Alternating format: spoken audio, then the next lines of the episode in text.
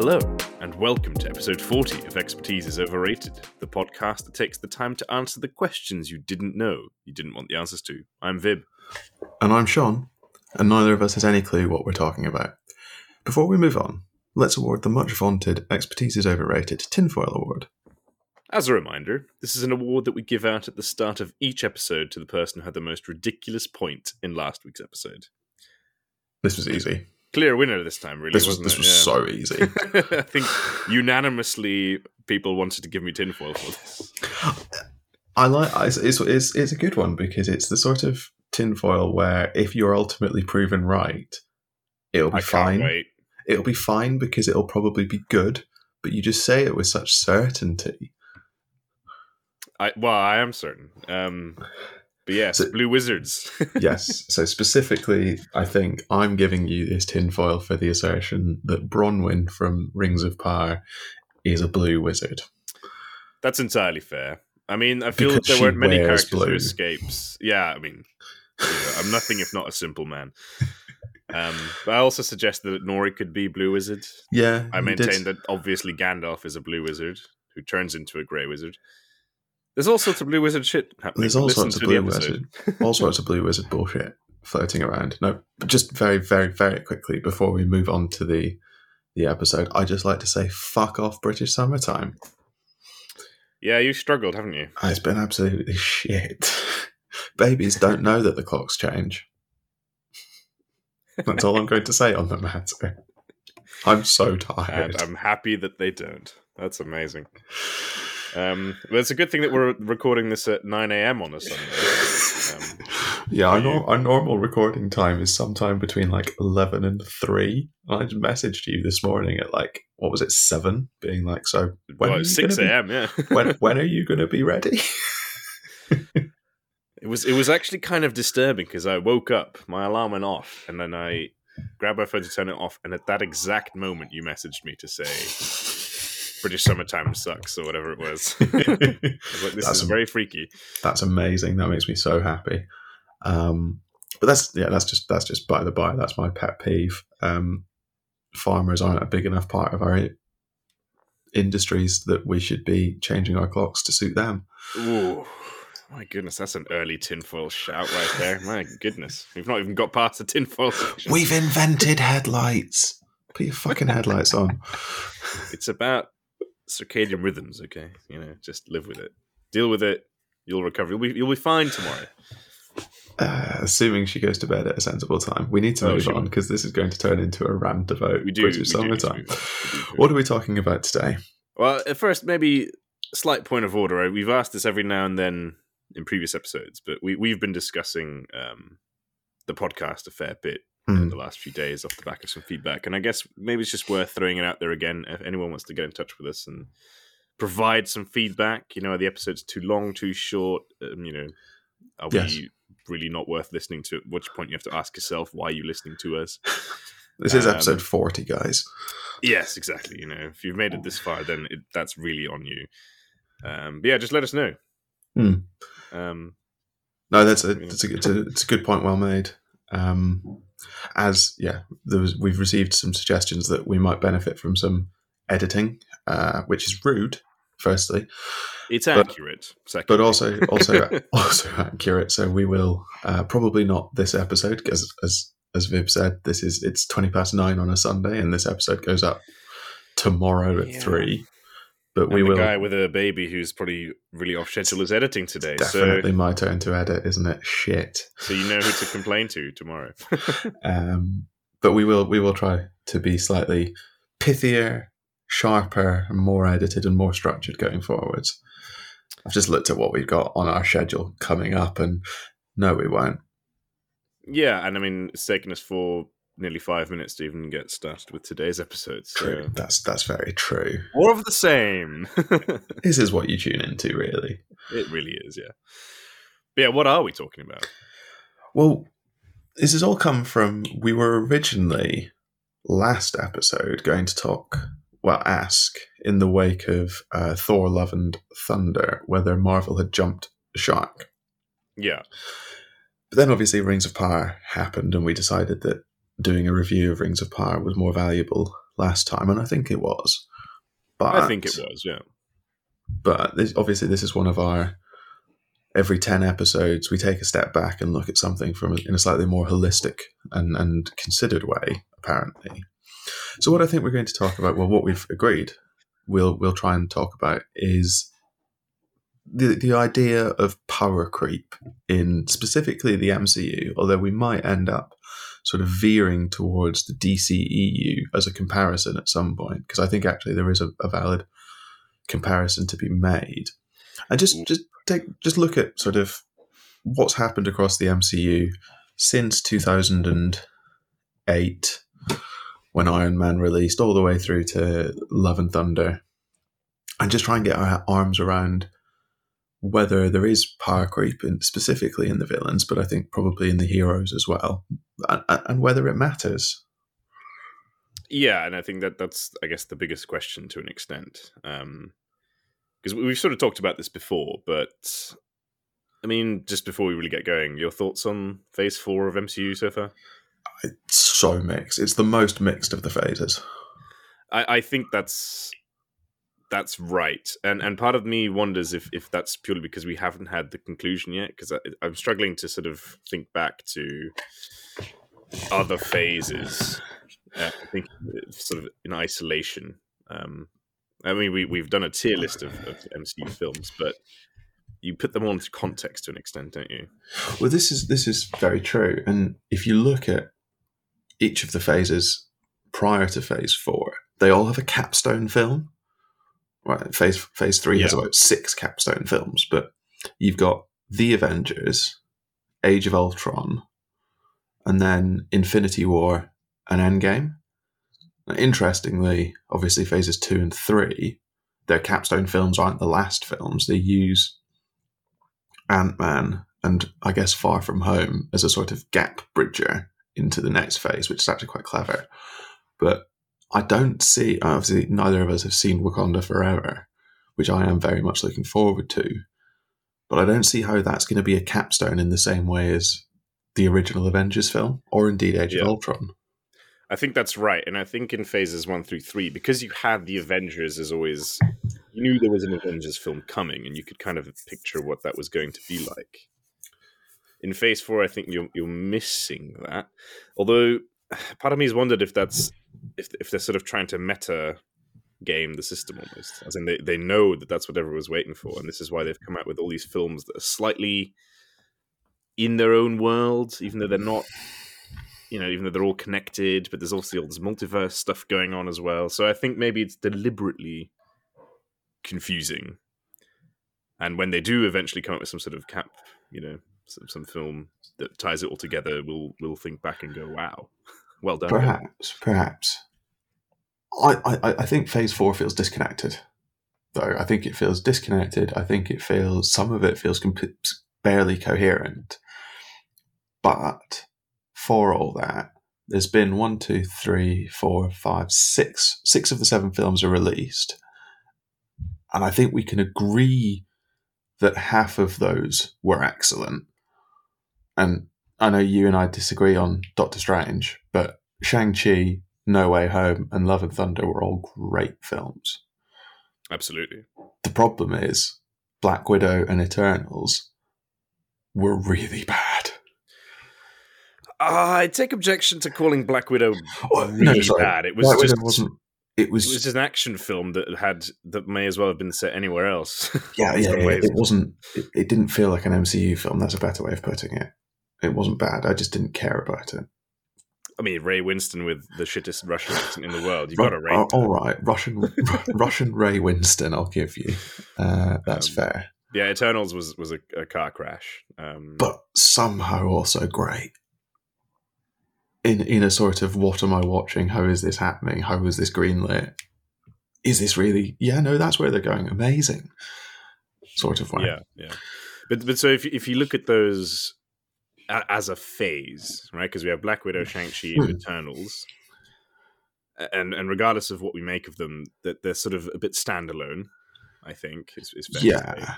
And then all of a sudden, it, it's almost like at that point they were like, "Oh, hang on, yeah, we need to do something with multiverses," and then they really just go in with multiverse weirdness. Yeah, and all of a sudden Tobey Maguire is in an MCU film, Yes. which thank you. Didn't know I wanted. Turns out I did. Didn't know he wanted, but uh, not complaining about it either. Andrew Garfield cracking Tobey Maguire's back in an MCU film. Yeah, go on. Uh, it's, that's the kind of content I'm here for. um, so, so, so the phase is confused, confusing. Hmm. Um, but aside from that, I think we, we sort of discussed in the past that we think the, the major issue here is is more the villains than anything else, right? I think that's right. And I, I think the best phase to compare phase four to is actually phase one, right? Because it's introducing a load of new heroes, essentially. Yeah, Shang-Chi, the Eternals. Well, I guess it's sort of vaguely introducing a load of new heroes, but it's introducing a new villain, it's introducing new concepts. Um, and you, I, I think it, it has to compare most to phase one. And the villains in phase one are great. The villains in phase one are great. Um, but but also the, the heroes are great, right? Because these are the Avengers that we essentially all know. They are, that's true. But I think, as we've discussed before, the heroes were. The, Spider Man is the quintessential Marvel hero, and he's not in phase one. So they sort of took a punt on the heroes that they were going to use, which I think was very wise. Well, no, it wasn't very wise. It was very brave, and it paid dividends, and it meant that they kept their powder dry f- so they could introduce Spider Man at a later date and take more of a chance on Spider Man. Well, aside from the pragmatic reasons, which is just they didn't have the right. Sure, sure. If if if you want to be sensible about it, Because there were Spider-Man films being released around that time. It's just yeah, actually, that's true. That's true and confusing. you know not to say anything about Andrew Garfield, but Same as I guess true. I was going to make the same point with the X Men, but I guess the same point is true. They just didn't have the rights to them. But the X Men, in and of themselves, are a bit weird because everyone knows Wolverine, and then very quickly, I feel that the knowledge levels drop off. Well, I mean, Professor X and Magneto. Wolverine, Cyclops, and Professor X. yeah, and after that, you're like, who? who? I'm sorry, Dynamo. yeah, so it creates it creates its own problems. Um, That's true. but but by and large, yeah, you're right. So so phase one, lots of new heroes being introduced, obviously villains introduced, so we get glimpses of, of the big bad. And, and Yes. perhaps this is this is maybe what we're missing in phase four. We don't really know what the big bad is, especially if you've not watched any of the TV shows, which are also complicating understanding of the MCU. Is that you need to have all this other knowledge. It's- Yeah. it's, it's going to be soon that people need degrees to, to actually be able to watch Marvel um, in cinemas. You know, It's really hard to work out what the jumping in point is. No. Is it, is it just phase four? Is the idea that the the the Infinity Saga, mm. so phases one to three, will be a sort of self-contained. The problem with that is block is of Black Widow, right? Because you, you can't watch Black Widow having not watched the previous films because it's really confusing at that point. It's confusing. Why is the main anyway. character all of a sudden dead? Died off screen. Don't, it's so confusing. Black, So- Black, Black Widow almost just sits. I don't think it's a Phase Four film. I think it's a sort of standalone stroke Phase Three film. Maybe maybe I'm wrong about that. But- uh, yeah, part of me wonders as well. Is I think they just wanted to give ScarJo a, a standalone film. I think that's probably true. They put it in Phase Four. I think that's probably true. Was it was it also released at the wrong time because of COVID? I think maybe that's actually right. Yeah, I think it was supposed to become uh, to have come out much 'Cause sooner there's- than, it did. There's no MCU film between July 2019 and July 2021. So there's no MCU films in 2020. Yeah, I assume because COVID, but that might be a factor. that could be a factor. Yes, for sure. It just it just came out at the wrong. They, they still could have time. classified it as Phase Three. They could have done. They could have done. But we're sort of flitting around the core topic, though, which Yeah. is which is power creep. And again, if you look at Phase Four, everything is so big and so scary, but also so sort of abstract. I think that's sort of where I. Maybe, maybe a more useful question. What do we mean by power creep? Well, I think possibly again if we compare it to Phase One, right? So we take Iron Man, uh, and the the the main antagonist there is miscellaneous rebels in the Middle East plus um, Jeff Bridges, who of course is excellent. Yeah, I get the, the, the villain of Iron Man is Jeff Bridges. Yeah. Then we have Thor. The villain is um, essentially a big uh, Asgardian construct. I mean Well- Loki, but you know Loki. They put Loki in as a sort of do we do we need, term lure. do we need to draw a distinction between threat, villain, and antagonist? Or perhaps. Because in Iron Man, those three are the same essentially. Yeah. It's Jeff Bridges, Jeff Bridges, and Jeff Bridges. In Thor, the threat is the destroyer. The antagonist is Loki, but the villain is probably Laufey. Hmm. Or is it Yeah. is it is it Loki? You, you, you see the point that I'm making though. Well, the the villain is the sort of the bad guy. Yeah, maybe maybe Thor is a terrible example because yeah, Thor is complicated. Because Captain America, I think, is easier, right? You have Hydra and and um, Red Skull. That's Yeah, that's Hy- again all three wrapped into one. yes. Um, but but they all sort of aim to also set up something more longer term. Although I guess when you watch Captain America without any, You can just watch Captain America. You can just watch Thor. You can just watch Iron Man.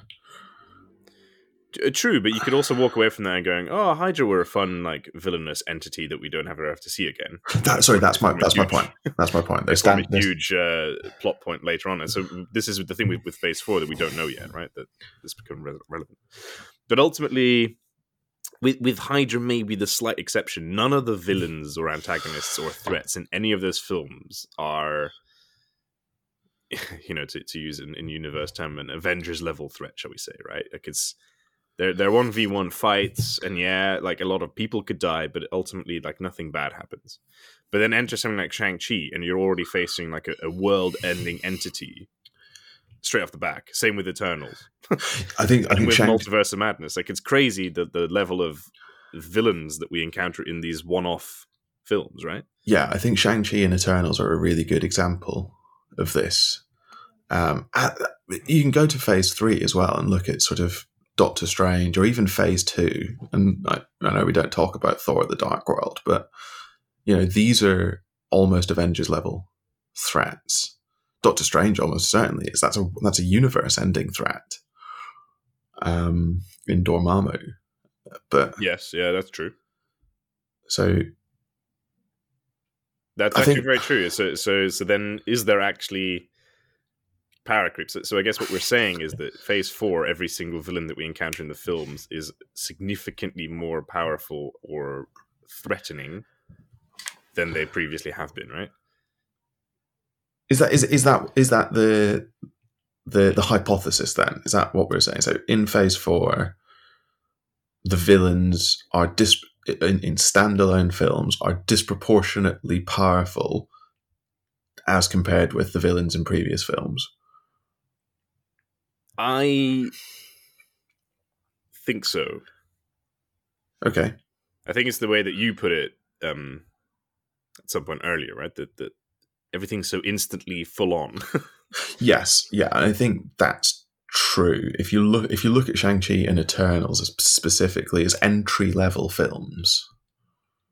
Right, so Shang-Chi should map to either Iron Man or Thor or Captain America the first Avenger. So should Eternals. Right? Because we need to spend time with these in theory, we need to spend time with those heroes so that we can come to care about the stuff that they're doing. Uh, absolutely. Like if, if you take Iron Man, you know the reason we care is because that's it's it's a friendship. It's a you know there's some familial relationships going on, and you, sort of start to feel for Tony Stark, the person, and you understand why he does that. And I think Shang Chi does that to an extent because it, it, it mimics that relationship element of of of that. You know, this is with with Wen with. Wenwu, yeah. Uh, but then Eternals, like it's so many heroes that are thrown in that you don't have any connection to. the threat is so ridiculous. You know, Earth is going to explode because there's an Eternal inside. It. Uh, no, there's a um, Celestial. Celestial inside it. Thank you. It's just you know what we, we we need to be wary of just blaming all of this on Eternals not making any sense. Disagree. But, no, no. Maybe this is what the episode. I'm hijacking the episode. Phase four is fucked because of Eternals. How about that? I, th- I don't think that's actually an unfair assertion. Uh, but I guess my point is you can't say you can't look at Eternals and go, "This is true for all of Phase Four," because Eternals is just a batshit insane film. But I think actually Shang Chi and Multiverse of Madness, and to a lesser extent Love and Thunder, are all suffering from the same thing. Now, the benefit of the Multiverse of Madness and Love and Thunder can avail themselves of is that we already know Doctor Strange and Thor, so we care about them. Yeah, so we don't need to spend as much time with Stephen Strange before we care about this world-ending level threat. But is that is that perhaps the issue, right? That they've spent three phases building the story of a Doctor Strange or a Thor, and you know they're they're Avengers that helped stop Thanos, you know, the very big Mm. bad. So if you're going to make a film about Thor, he obviously has to fight someone worthy of Thor. In fact, two Thors. so so then if you make another film in the same phase, say a Shang Chi, you need something equally powerful. Otherwise, people will walk away from that go, mm, you know, that wasn't much of a threat, was it? But you see, I think this is actually the almost what I'm going to call the DC problem. I don't need to walk away from Shang-Chi thinking, oh, that wasn't a Thor level threat, because it doesn't need to be. And the thing actually that sort of Spider Man Homecoming showed us way back in 2017 was that really, really good films can come of low level stakes. The stakes in Spider Man Homecoming are so low compared to Guardians of the Galaxy Volume 2 and Thor Ragnarok, which are the two films either side of it. Saying that, I can't actually remember. oh, Volume 2 is Ego, the Living Planet. Um, Yeah. And Ragnarok is Hela. But Homecoming is actually Ragnarok was world ending. Let's not forget. Ragnarok was world ending, I suppose, but Homecoming is is just Vulture, who's just an old man. But and yeah, the- and, the and Black stakes Panther are is the same in, in a way, right? Well, Black Panther's a weird one. that I want to come back to. Uh, Doctor Strange. Well, you basically so looking at Phase Three, uh, stopping at Infinity War. You've got Civil War, which is kind of low stakes, kind of high stakes. Doctor Strange, which is incredibly high stakes. Guardians of the Galaxy Volume Two, which is incredibly high stakes. Spider-Man: Homecoming, which I'm going to assert is the lowest stakes in the MCU, except maybe Ant Man, but Ant Man's shit. Thor Ragnarok, which is incredibly high stakes, and then Black Panther, which is sort of mid level stakes. And then obviously you've got Infinity War, which is as high as the stakes get. But the point of Homecoming is that while on a sort of meta level, the stakes are really low because it's just can Vulture keep scavenging bits of Stark tech, essentially. It matters so much because the while the villain is low level, the hero is almost low level as well. Now, obviously, Spider Man isn't a low level, low tier hero, but they also do a lot of work making us think that Tom Holland's Spider Man is just a little kid. Yeah, S- So that that scene in the car, right? The the the it's Michael Keaton, isn't it? That plays Vulture yeah. talking to him in the in the in the rear view mirror. That's some of the highest threat in the MCU, I think. So your villain doesn't need to be powerful. Your stakes don't no. need to be high to make a good film, and I think that's what Agreed. DC has missed, and I think that's what the MCU is at risk of missing. Well, I've, uh, yeah, DC has its own issues that, that we may come come back to in that in that Superman exists in that universe. Yes, that's also true. Superman Superman breaks films. Yeah, but but I, but I think you're right because Spider-Man: Homecoming a a great film, b low stakes but still a great romp, and you know that's just a classic you know classic superhero film. Right? Mm. You introduce your villain, you introduce your, your superhero, and everyone has a great time. And and Spider-Man is also just a very beloved character, and I think because because he's a he's a little kid in some ways, right? And because a lot of the threats that he encounters are just what people deal with, Mhm. um, especially teenagers, whilst then also just you know beating up giant sand monsters. So, but I- but I think maybe that's then the issue instead of just power creep in Phase Four. Is it that we're running out of heroes that anyone actually cares about? Maybe specifically new heroes that anyone cares about. I think that's probably right.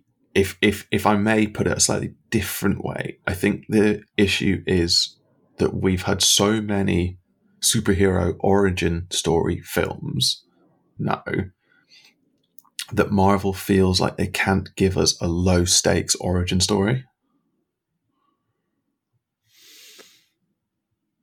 Because people will go, oh, it's just a shit Iron Man. You've just made Iron Man from 2008 again. I've seen this, and Iron Man was better. Maybe, but I think Shang Chi, to some extent, undermines that because I, I thought that was a great film, almost in spite of the crazy, overpowered threat at the end. I think that's right. I think that's right. I think I think Shang Chi survives despite having the same problem that Eternals has. To an extent but and i think because because you instantly connect with the the actual main characters and you sort of think oh you know these these guys are interesting. They've got actual human relationships and and concerns and worries and oh he's also a superhero maybe. Um and then yeah it, it all escalates but th- that's what you liked about iron man right? This was just a guy. Yeah, and yes a very smart guy. Ultimately ends up being you know iron man yes, I think Um, that's I think that's right. but it's it's I, it, there's just something weird about Phase Four, and and I think it is just the films that introduce the new heroes uh, struggle in some ways. Uh, again, specifically Eternals, I guess we have to unfortunately focus on that one because it's it's so bad. But uh, if if we take Thor, Love and Thunder, like a villain that was introduced in that is excellent, also played by an excellent actor, super strong, and and he's just come away with that thinking, well, that he could have used a lot more screen time, really, not just in that film, but in the universe in general. Yeah. No, I think that's right. I think that's right. Sorry if you caught caught some typing in the background there. I'm trying. There's a there's a quote that I want to look at from Mark Rosewater, who's the Magic the Gathering um, lead designer at the moment, which essentially is power creep is not a thing. And I want to I want I want to drill into that a little bit because I think power creep is a term that gets misused. So I can't I can't find the quote. but you're you're now going to complicate matters, right? Because because we're talking about a game like Magic the Gathering. Mm, like but I think it's no. I think it's. I think power creep is a game term that's spilling Yeah. out into other media. Oh, Oh, one hundred percent. But but in game terms, it's easy to understand because you know, once upon a time, a four would do something good, and now you need to roll a three. So, so that that's that's exactly right. That's exactly right. That's but the, the point. The point that Mark Rosewater makes with reference to power creep, and I'm not going to do it justice, and I can't find. If I can find the quote, I'll put a link to the quote in the uh, episode description. But the point is that power creep is the accidental, gradual unbalancing of a game due to successive releases of new content, which leaves older content underpowered. And your example is exactly right. So this will only make sense to people who play Magic the Gathering, but paying three mana for a 3 3 used to be standard. That's absolutely fine. That's a that's a good card. In modern Magic, that is an underpowered card because you should like the the meta is that you would pay three mana for a four three that does something essentially. But the Yeah. point that Mark Rosewater makes is that that's not power creep; that's upping the power level. Power creep is doing that by mistake. Ooh, I, I mean, I feel that that's a very semantic argument, but But I get, but I guess that, that's that's the that's almost the the question that I wanted to ask is: Do we think that this is a mistake, or do we think that actually Marvel has done this deliberately? no, but but again, but see, uh, You you might be right it that it makes doesn't. sense act- in terms of because because they're games, right? They're games that Yeah. originally start off with a certain set of rules, and, and in some cases they start off with a, a, a dice roll, right? And and you Mm, you know, there's only six sides to a normal dice, and so that that complicates. all right, maths to some square. I live in a world of twenty sided dice. No, of course, but No, you're right. You're right. You're my, right. my point is, you know, once upon a time you would have something that would roll one d6, and, and that would that would do it. And then, of course, because you're releasing more and more characters, you want to create variety. You have to change those those metrics, and because you do, the original characters look a little different. I think with with it's it's a bit like having um, discrete measurements versus continuous measurements, right? The MCU Yes. is a completely continuous fluid organism That's true. and they should have foreseen potentially in 2008 that they were going to make hundreds of films Too many um, films. and, and and placed everything into a context um together now again it's hard to then argue for power creep because if you take Iron Man and put him into phase 4 he would still be Iron Man right so he, his power has not necessarily gone up and he's still just great the Iron Man of Iron Man 1 or even Iron Man 2 compared with the Iron Man of Endgame are two completely different heroes in terms of power level. Yes, but it's a natural progression, and Iron Man's a, a great example because he, you can actually see him upgrading himself, Yes, and he true. references it throughout every single film. It's like, oh, I've got nanotech now. You know, it's great. Yeah, and it's actually really good because he has different suit marks, doesn't he? So Yeah, you see it's I think most in Iron Man 3 where he's on suit like 47 or something. so so if we're going by your quote, I, I don't think it's a mistake. I think Marvel know that they have to up the power levels throughout. yeah, but in in that case is it power creep or is it just escalation? Are they just are they just increasing the stakes time after time after time after time? And if so, is that a problem? Because we've already done half the universe. How, where do we go from there? or Ah, even, even maybe- Doctor, Doctor Strange is more than that. Doctor Strange is the, the entire feckin' universe. Ego the Living Planet is like all sapient life. So maybe we're just coming at this from too from too simplistic a point of view, right? Because we think, oh, we see villain, villain is the bad, and bad is beaten too easily. That's that's kind of where I've come from with this episode, right? In, in a way, I see the um the God Butcher in Thor: Love and Thunder, and I think, oh, he's so strong, he's so cool, and then he's ultimately beaten fairly easily. But are, are we maybe missing the point then that that's that in Phase Four the villains necessarily aren't the villains. And, and That's a that's not the real fight we should be focusing on. That's a that's an interesting point because now thinking this through, who's the villain of No Way Home? Yeah. That's Actually- question. yeah. Actually, It's all it's all Spider Man who fucks everything up. yeah, yeah, yeah, yeah. Doctor Strange in the Multiverse of Madness, Well, the, the villain It is a is is- a heroine who's just going through a tough time. Eternals. Yeah, that I don't know. Well, no, no, you can do this. It, it- the villain of Eternals should be one of the heroes. It's Ikaris, isn't that, it? That, but, but I think they try to do that too obviously, right? Or is it they, the- they make um Yeah. what's his name?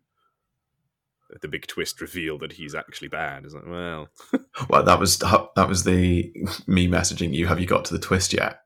Oh, that he's evil. Yeah, that one. No, not got there yet. Which I really, really enjoyed. Uh, what was I had a point here. the villain. The, the, point that I'm getting at is that the villains, which I think is the point that you're getting at, the villains in Phase Four sort of don't matter because it's so much of Phase Four is like hero introspection. The villains Maybe are just there. right. The villains are just there for the heroes to react to, so that the, the the heroes can grow. Which is probably also true in the earlier phases to a greater or lesser extent. It's just more obvious in phase four. Yeah, because it, it's really hard to to judge the phase as a whole, right? In, in some ways, I'm sure, I'm sure it's not specific to Phase Four, No, it's not. but because can- we know Spider Man and we know Doctor Strange and we know um, Scarlet Witch, yeah, you might argue that it's more interesting, therefore, to to to shine a spotlight on them and their problems and flaws. And, and yeah, and then, they just have the villain, like because ultimately the villains in Spider-Man, a it's just a, a nostalgic romp um, because who doesn't like the Green Goblin? yeah, But ultimately, y- you know how that's going to end. like the, there's no there's no real threat there because it's just you know we're all here for the same thing. And I guess in Thor: Love and Thunder, but I, I think maybe Thor: Love and Thunder is therefore my biggest issue with Phase Four in terms of the villains because he was an excellent villain and, and he was kind of a sideline. yes, because the point of Love and Thunder actually is the Thor and Jane relationship, isn't it? Yeah, And Thor coming to terms with the fact that he can't save everyone all the time. That and also the, the price of power to an extent. Yes, the price of it. Love and And, Thunder and really those are all good. great themes. It's just then you sort of walk away going, well, what was the point of the villain other than to just give Thor a new sidekick ultimately? yeah, and is the other question there? Should it? Did you essentially use too good a villain to tell a story that you could have told using a less good villain? Exactly. Uh, Did you, that- did that's you that's exactly your it. Christian Bale? And is is that indicative of power creep?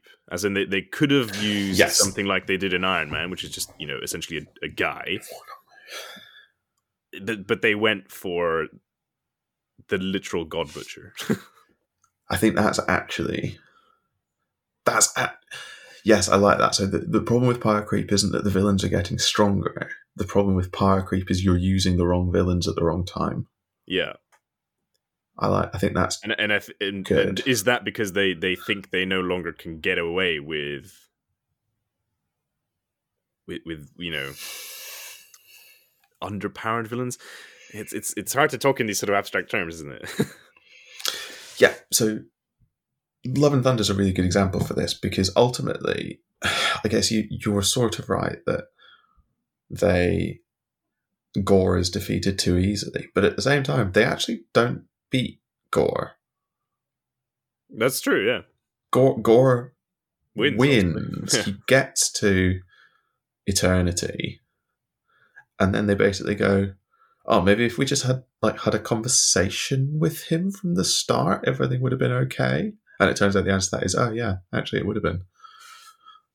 So, but they've also like they introduce eternity, which is this just really weird, random, abstract thing. Love and Thunder, like I just like two minutes ago said Love and Thunder is great. I did notice that. It is great. It is great.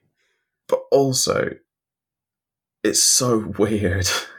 it, it's it's great, but it's also just it, it's it's weird. But I love that about it. But it's also Well- just it's one of the it's like a Star Wars film, right? A Skywalker saga film, uh, film specifically. If you dig a little, just any amount, you unearth yeah, problems everywhere. it stands up to absolutely no scrutiny whatsoever. I, I did see something uh, on, it was either Twitter or Reddit. I think it was Reddit, uh, which was someone saying Love and Thunder is great because it's actually a comic book film in a way that very little has been up to now, in that nothing makes fucking sense and it doesn't matter.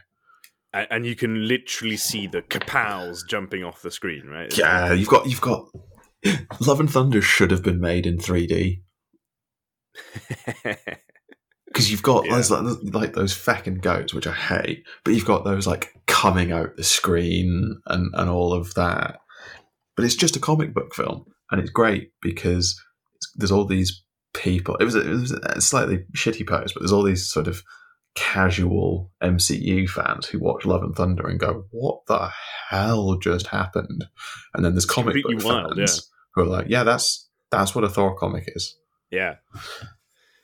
Actually, the, the- coming back to the goats, that's another sort of example of not necessarily maybe power creep, but if if they'd introduced something like the goats in Phase One, that's that's such an ex machina, right? It's th- they're they're like multiverse traveling, dimension traveling entities of immense power that they just end up with and become a comic relief item. In Yeah. ways. Yeah, the, the, the goats Without don't work. goats, they wouldn't have been able to beat the, the, the guy, right? So the, I thought the goats are weird because they use the goats to pull the the ham, uh, the, the, the, the, the chariot that's being along the Bifrost that's being generated by Stormbreaker, which has its own personality now, and its personality is that of a jilted lover,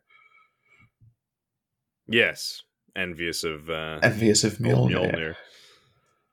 it's which we've never seen, but we've never seen that Stormbreaker or indeed Mjolnir have any kind of sentience whatsoever. You put that in phase one or even phase two, and it just doesn't work. But phase four, they've just gone, yeah. So, Uh, with Mjolnir, it's always been sort of Well, implied, sorry, right? yeah, not- you know, not it- not in the way that you see it with Stormbreaker, no, like no, no, slipping into the shot to go, I'm still here. yeah, yeah, yeah, or misbehaving ultimately. But no, Love, Love and Thunder is is a phenomenal film because yeah, it, it it's got such strong comic book energy, uh, and you just have to take it for what it is, and it's it's it's great. Taika Waititi, uh, you know, what a genius. Um, but yeah, so is that our conclusion ultimately? That there isn't power creep, but they're sometimes just misusing.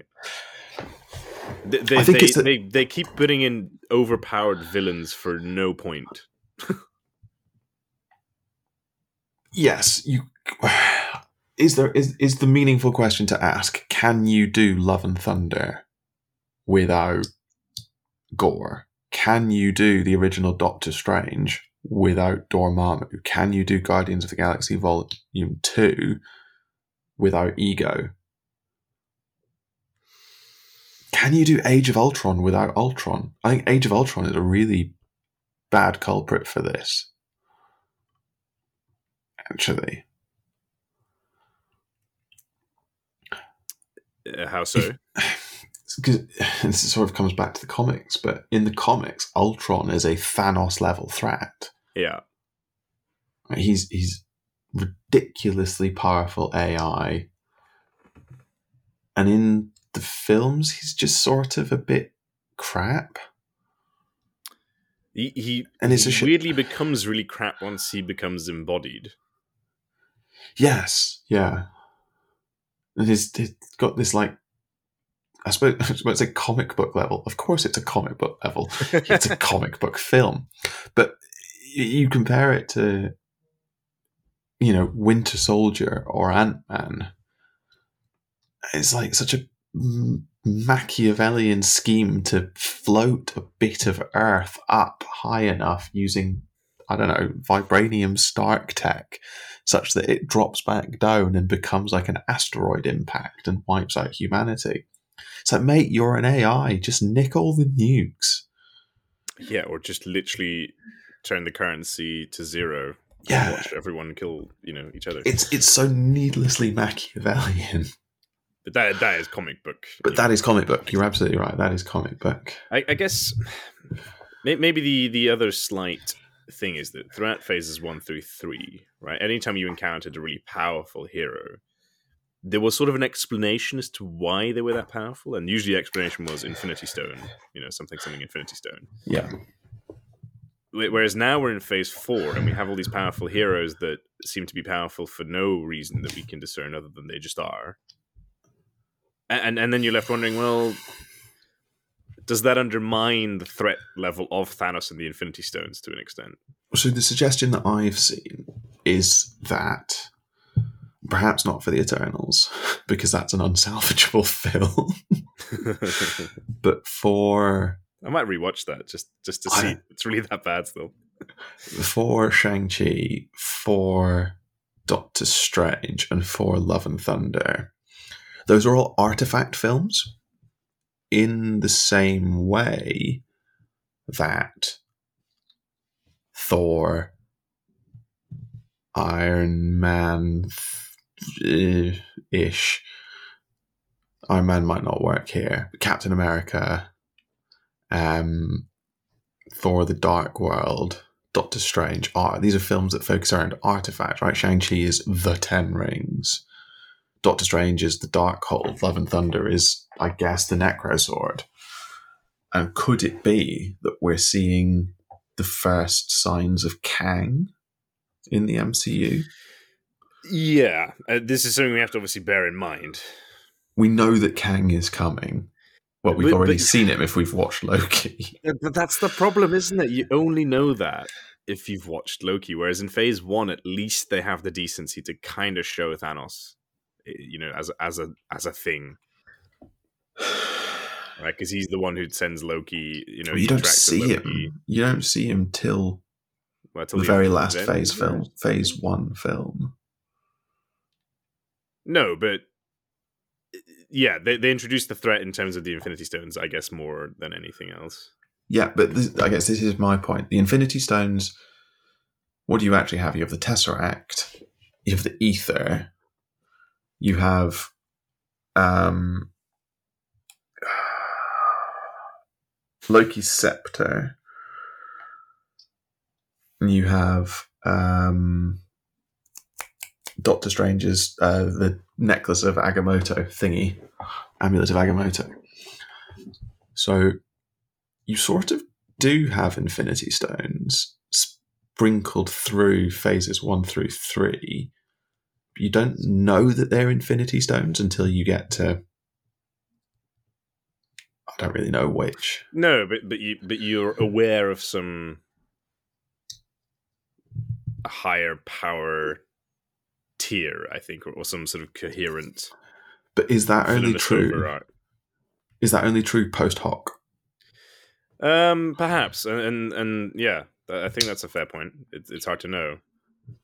The problem is we can't go back to 2008 or 2012 and watch the Avengers and look at Loki interacting with the Tesseract and go, do I know that that's more than just a weird space bridge thing? Yeah,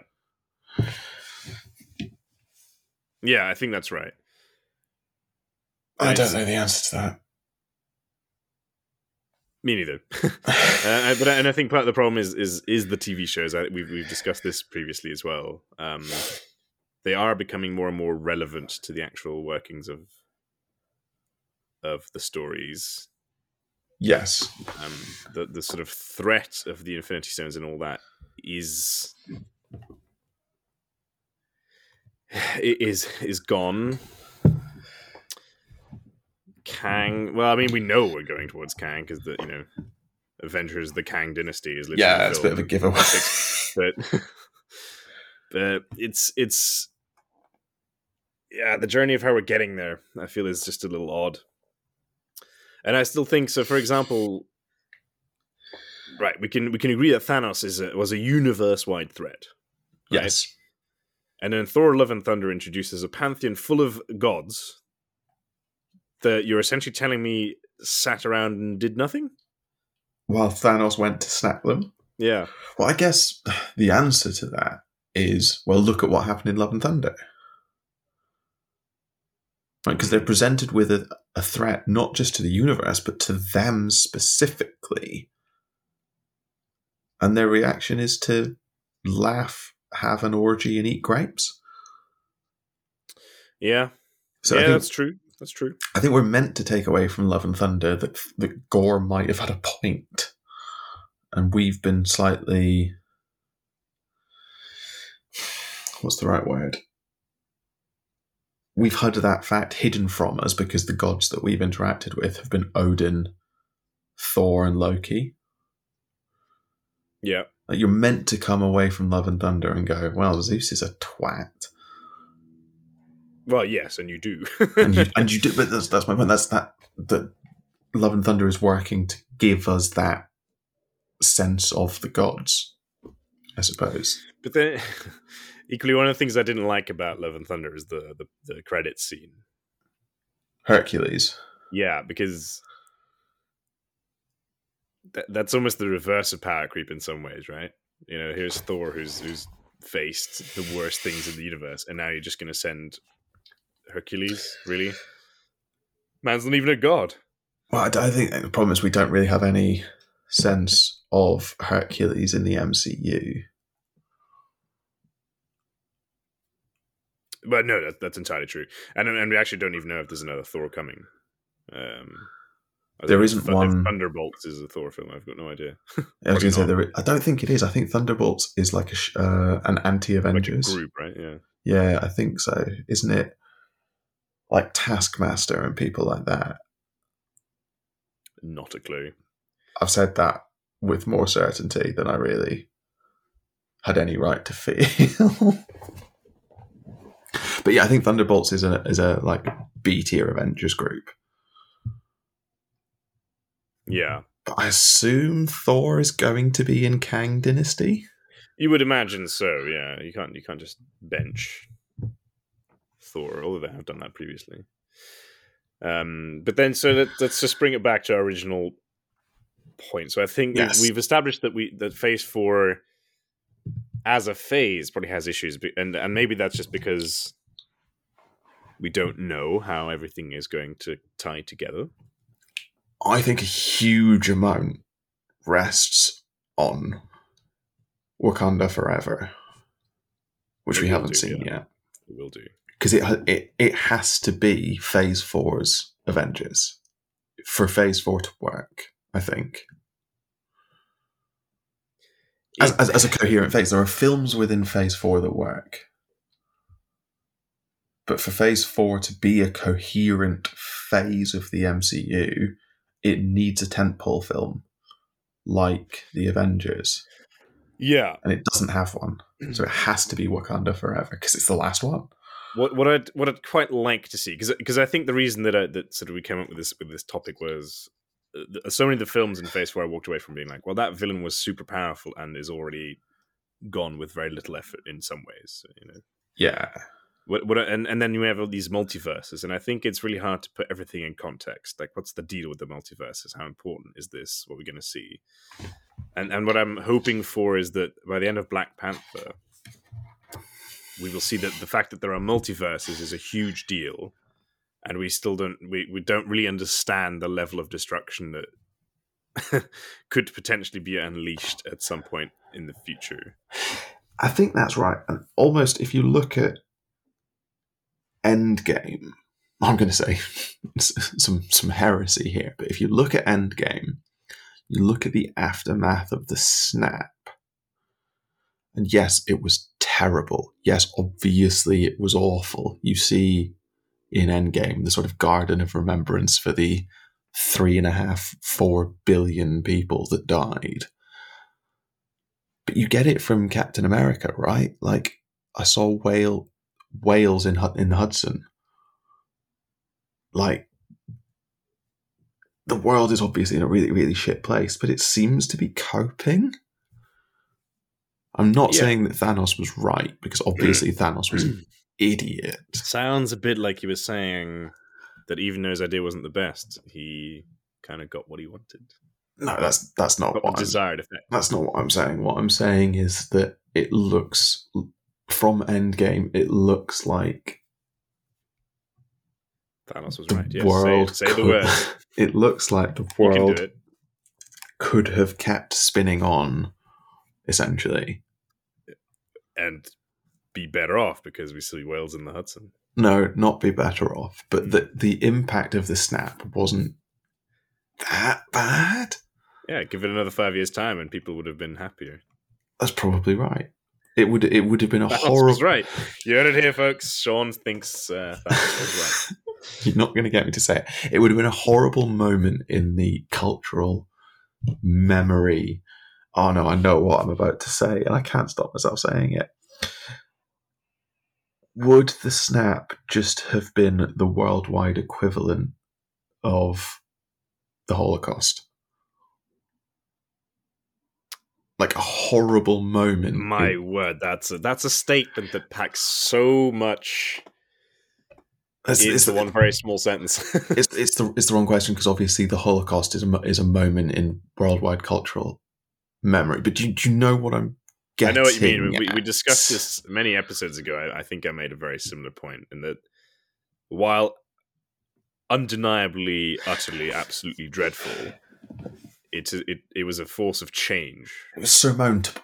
It was get pastable, Yeah, which yeah, suggests And that I think that the Holocaust was get lives. pastable, which I don't. But you know what I'm, I mean? yeah, yeah. It, it, it, an event like this is a, and this is why when, when when they're dealing with multiverses and, and timelines and things like that, we're going to start talking about absolutes in time. I mean, there's a, there's a what if episode that, that talks about that. Fixed Um, points in time. Yeah, and something like the snap having happened and having been undone. I don't know, maybe it, it's all getting very meta. I think we just have to say we don't really know.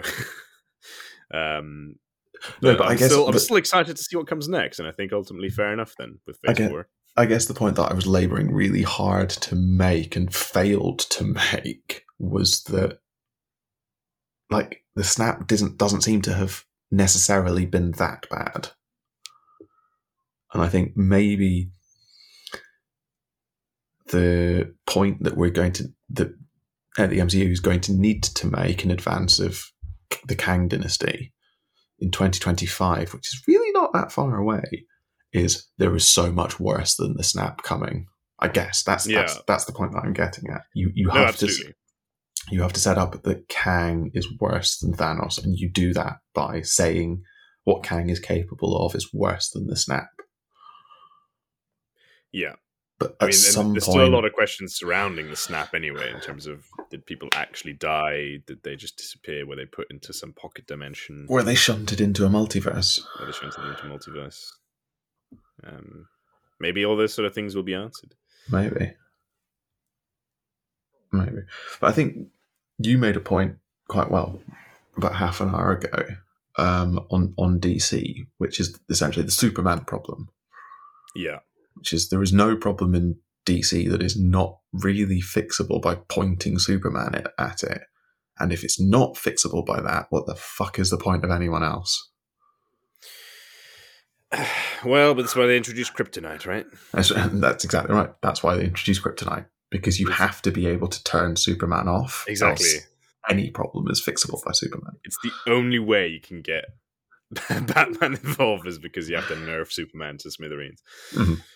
Um, Because any any Superman le- level problem, no one else can fix, yes, and it all Superman can fix anyone else's problems. yes, yes. How, and then he will fix it. and and actually, if you look at Justice League, the whole plot of Justice League is how do we turn Superman on Yes, to fix our problem? yes. And then the, they make, but they make a point of like showing up all the other heroes with Superman, right? You know, like how he outpaces the Flash. And, how do they not see the problem with that? I know, yeah. How do you not see? Oh, actually, we actively prove that Superman is better than the rest of the Justice League put together, and that's a pro- how do you not see that that's a problem for your series? Well, the DC universe is um, That's a lot of problems. some, something else. it, it is something else. Um, yeah, Which is Um, actually why I'm really looking forward to Black Adam because I think the that Black Adam just doesn't care. It looks like it might be a film where they just go, yeah. So that and Pierce Brosnan is a superhero. Um, Pierce Brosnan and Dwayne Johnson are superheroes. That's gonna be really good. It's going to be so good and so bad. Exactly. Yeah, yeah. but that that describes a lot of DC uh, universe films, I think. yeah, that's true. And I guess final note on that, I would say, really glad that um, Henry Cavill is going to be playing Superman again. He really embodies that role very well, but really sad to see that that's cost us arguably one of the finest cast Witchers we could have hoped for. Yeah, that's a good question to I think discuss at some point. Um, I've seen a lot of people suggesting that Henry Cavill should play Aegon the Conqueror, and I think they don't understand Aegon the Conqueror. no, it- it's not about Aegon. It's about the gigantic dragon that he's Yep. riding. Aegon Uh, the Conqueror is quite good and has a massive fucking nuclear weapon that he can use with no consequences. yeah. Although that's it, he, he probably could stay, still take most people in Westeros in a one v one. Sure, yeah, but he doesn't need to look like Henry Cavill to do it. No, but is anyone really going to complain about seeing more of Henry Cavill? No, well, there you go then. that's not the point. Also, There watch House go. of the Dragon so that I can talk about it on podcasts. That is the point of House of the Dragon. Okay, yeah, fair enough. yeah, they, they need to make House of the Dragon, and it needs to be successful so we get an Aegon the Conqueror prequel. Oh, I think it's already reached that level of success. The, the key is not to make it eight seasons long. No, three. It's a three. It's a three season arc. That's all it needs to be. all it needs to be. And that's all we're hopefully going to get. Also true. Right. I think I think we can probably slowly bring this to a close. No, Slowly, we stopped. We weren't. We stopped talking about Marvel a couple of minutes ago. no, that's true. Uh, so, in, we once again asked a question that we wholly failed to answer. Is there power creep? in the MCU, I would argue No.